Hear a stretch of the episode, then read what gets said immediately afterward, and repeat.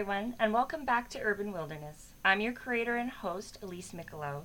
This podcast follows me on my journey from wilderness survival novice to not a novice. I know that mastering these skills can take a lifetime, but this is a great place to start. That is, talking about the book Bushcraft by Morris Kochanski. The man himself is from Saskatchewan, Canada. He was born Morris, but his family was super Polish, and because of their accents, he's legally named Mors. He grew up disappointed in how lame the Boy Scouts were. A true example. Just just kidding. He enrolled in Sea Cadets and then eventually the Navy. This led him to operate outdoor education programs as an instructor. He also holds a valid pilot's license. Then in the 1970s, he became a professor in the Faculty of Physical Education at my alma mater, the University of Alberta. He was also a freelance editor for a major magazine and several agencies. He has a passion for books, topics varying from natural history to camping and survival skills, also books that are just compelling and well written. It's rumored that he has a personal collection of a thousand books. Mors is a wilderness survival instructor, naturalist, and an accomplished author. He's published seven titles officially. Bushcraft is an instruction manual that starts by stating that a person can live comfortably with a pot, an axe, fire, and the knowledge with which to use them. You must know your local resources as well as your alternatives to adequately meet your daily needs. But Mors Kochanski said he wrote his book with people like me in mind, those who are lacking and seeking a humble wealth and knowledge. The very first topic with which he dives into is firecraft. In cold weather, you can test your own physical condition by touching the thumb and little finger of the same hand together as soon as it becomes difficult or impossible for you to do this, you need to build a fire. When you need to light a fire the most is in cold or wet weather, when it's often actually the most difficult. It's a cruel duality in nature, but Mors is thorough in his explanations of the four basics of fire lighting.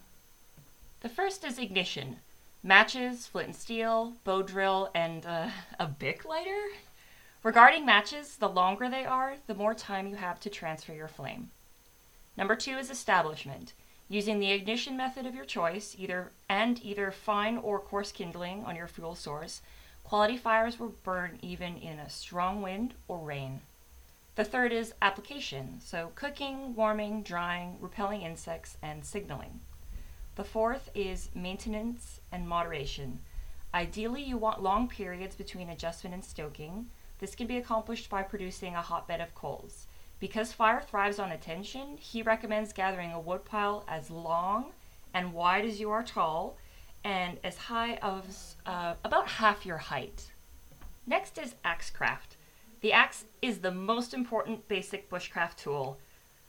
Like before, with a fire, a pot, and an axe, you can live comfortably in the wilderness. Heavier axes are safer to use, but they're more cumbersome to carry. Also, sharpening a keen edge is vital. He states that one minute of sharpening can take five minutes off your chopping time. But take, take care not to over sharpen or to cut yourself when sharpening.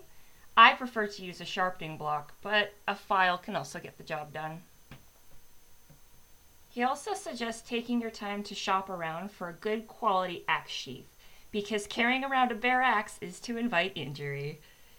Uh, and so is tree felling. It's a pretty great undertaking. If you can't wrap your right arm around the tree trunk and touch your left shoulder, the tree is too large to be felled without experience. Never take anything for granted when felling a tree. This means tree size, as well as species and location. Treat each tree as an individual and evaluate it carefully. The third topic is knife craft. Knives are light, portable, and versatile. They are readily available for everyday tasks of wilderness survival. Mors says not to waste your time with a double edged knife, though. Get a properly sized knife for your hand size instead. Carbon steel is best. Stainless steel is also an option, granted it's of good quality. And good quality means it can hold a keen edge. He lists several alternatives for sharpening. Just use lighter and more frequent strokes. A coarser sharpener imposes needless wear if it's used too much. Switch to a finer sharpener later but it can prolong your sharpening process if you use it too soon. A honed and sharpened knife should shine like a mirror. Also, make sure you have a knife that's appropriate thickness for your purpose. Do your research. because the more you know about your knife, the less likely you are to cut yourself. The next topic is sawcraft. Careful selection, use, and maintenance of your axe is an important bushcraft skill, but a good saw and an axe are complementary in wilderness survival. Mors states that in comparison to an axe, a saw blade is actually quite fragile. Any saw you purchase should have a guard to prevent injury, and a sawhorse can be used to reduce strain on your back when working on large trees. If your saw is trapped in a thick tree, you can free it, but he says you're better off not getting it stuck in the first place. So if the diameter of the log is greater than the throat of the saw, it will get trapped. A sharp saw is invaluable. This can be accomplished with a file. Take care to make each stroke with the file as accurate as possible. Bind craft. So materials like sewing thread, towing cables, fishing lines, and rope, of course.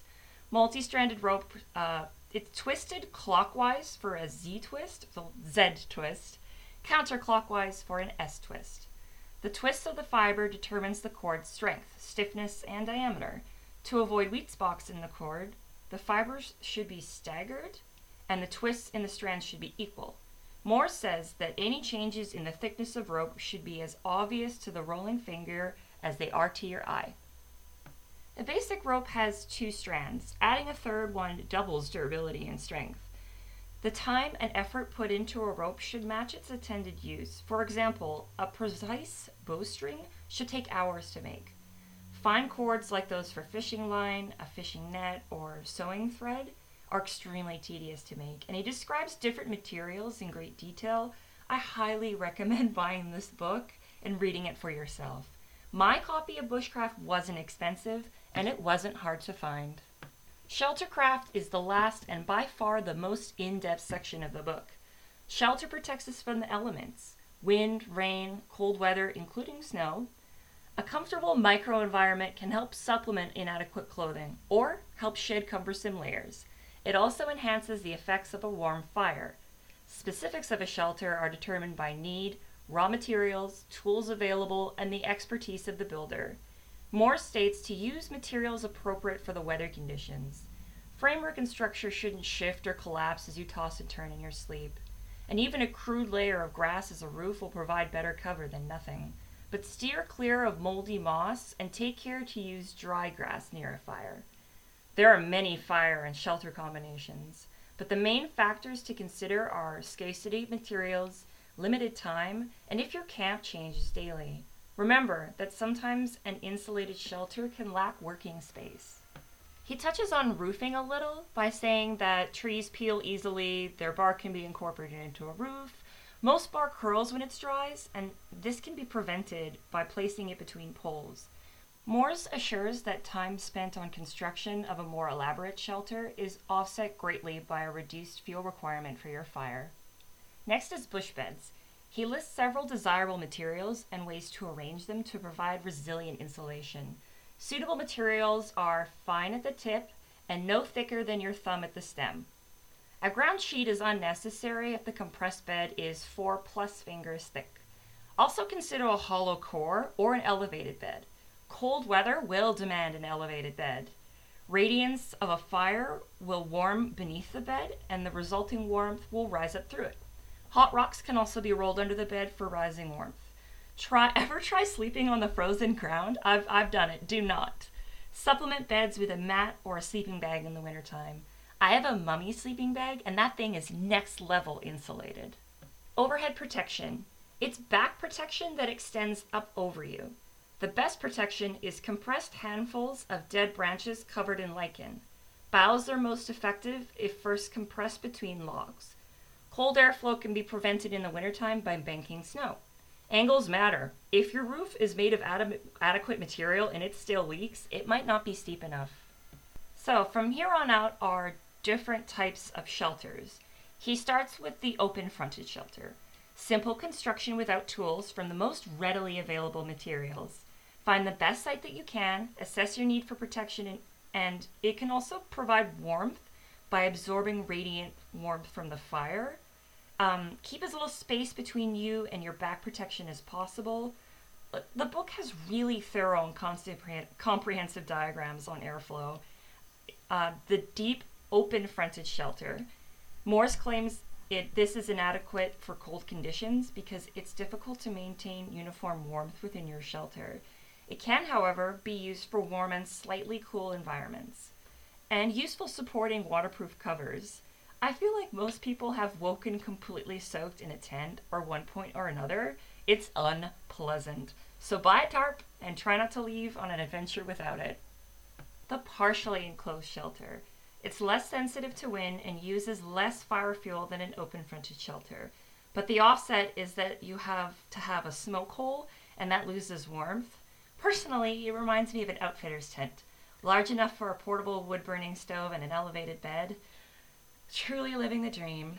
Smoke is a problem here since a low smoke level requires an elevated bed. Uh, you can raise your smoke level by creating a larger smoke hole. It's a compromise. Mors suggests adding a fresh air inlet to remedy this. So, just a reminder that this is an inexpensive book with very comprehensive diagrams. It's an instruction manual. Some of the diagrams have smoke holes doubling as windows and skylights. I'm doing my best to try and do these shelters justice. These diagrams are truly dynamic smoke, heat, airflow. The details of the design really give you something to think about. For example, always consider the terrain on which you're building your shelter. I feel like it's also understated to consider your size. You are just as important as any other factor. The partially enclosed shelter with an open fire. It's a very efficient shelter because it provides large floor space with minimal care required. It's got enough room for you to stand, however, it's still easy to heat. And its design is very stable against wind. Consider an earth covered shelter for its resilience during rainy season because of dripping and dampness. The fully enclosed shelter. Last one, the most efficient. Mors spares no details here, so I suspect it's his favorite. It captures the warmth of your body and your fire, helping you conserve fuel. But there is a problem with a lacking light source. Fires are open, sto- stoves are enclosed, both have trade offs light, heat. A brightly lit shelter can be psychologically uplifting. It's tidbits like this that made bushcraft a hard book to put down. The famous igloo is a wonderful example of a fully enclosed shelter. It requires minus 15 degrees Celsius to avoid moisture and dripping, but it's better when fuel or tools to gather firewood are scarce. It takes it always takes way longer to build an igloo than to erect a tent, but a properly built structure is easily warmed and it's windproof. He details construction of snow, describing compacting snow and the use of ice crystals, Things like having the warmer layers closer to the base to have them fuse with the cold ground. He actually compares fusing layers together to welding. Northern exploration in the snow has an inspired an image for me the Iditarod, the famous dog race in Alaska. I plan to reach that topic eventually, but I want to build a good base for that the dog. Check back next month for my newest episode on the evolution of the dog. Um, just a little housekeeping. Things I skipped in the book were suspension of a cooking pot, detailed cooking techniques with diagrams, how to choose the right axe for your purpose, safe use of axes of different sizes, falling characteristics for different trees, limb and sectioning of a fallen tree, detailed first aid for knife injuries, how a saw actually works and how to maintain it, different materials for making ropes and their uses, the birches, the conifers, the willows, shrubs, the moose, the hare, and supplementation of color photographs. I hope you enjoyed my summary of bushcraft by Mors Kochanski. Remember to follow me on Twitter at, at Urban Wild Pod and Instagram at Urban Wilderness Podcast. I'll post some supplementary material, things I find interesting. As a novice, this is a pretty broad topic. I won't be posting content directly from the book, like diagrams. Like I said, the book was inexpensive and it's commonly stocked in bookstores. At least in Canada it is, because Mors is a Canadian author. Woof. But thank you so much for listening, and I'll be back next month with an episode on a topic I truly feel passionate about the evolution of the dog. Until then, remember all you need is a fire, a pot, and an axe, and the knowledge with which to use them. Goodbye for now.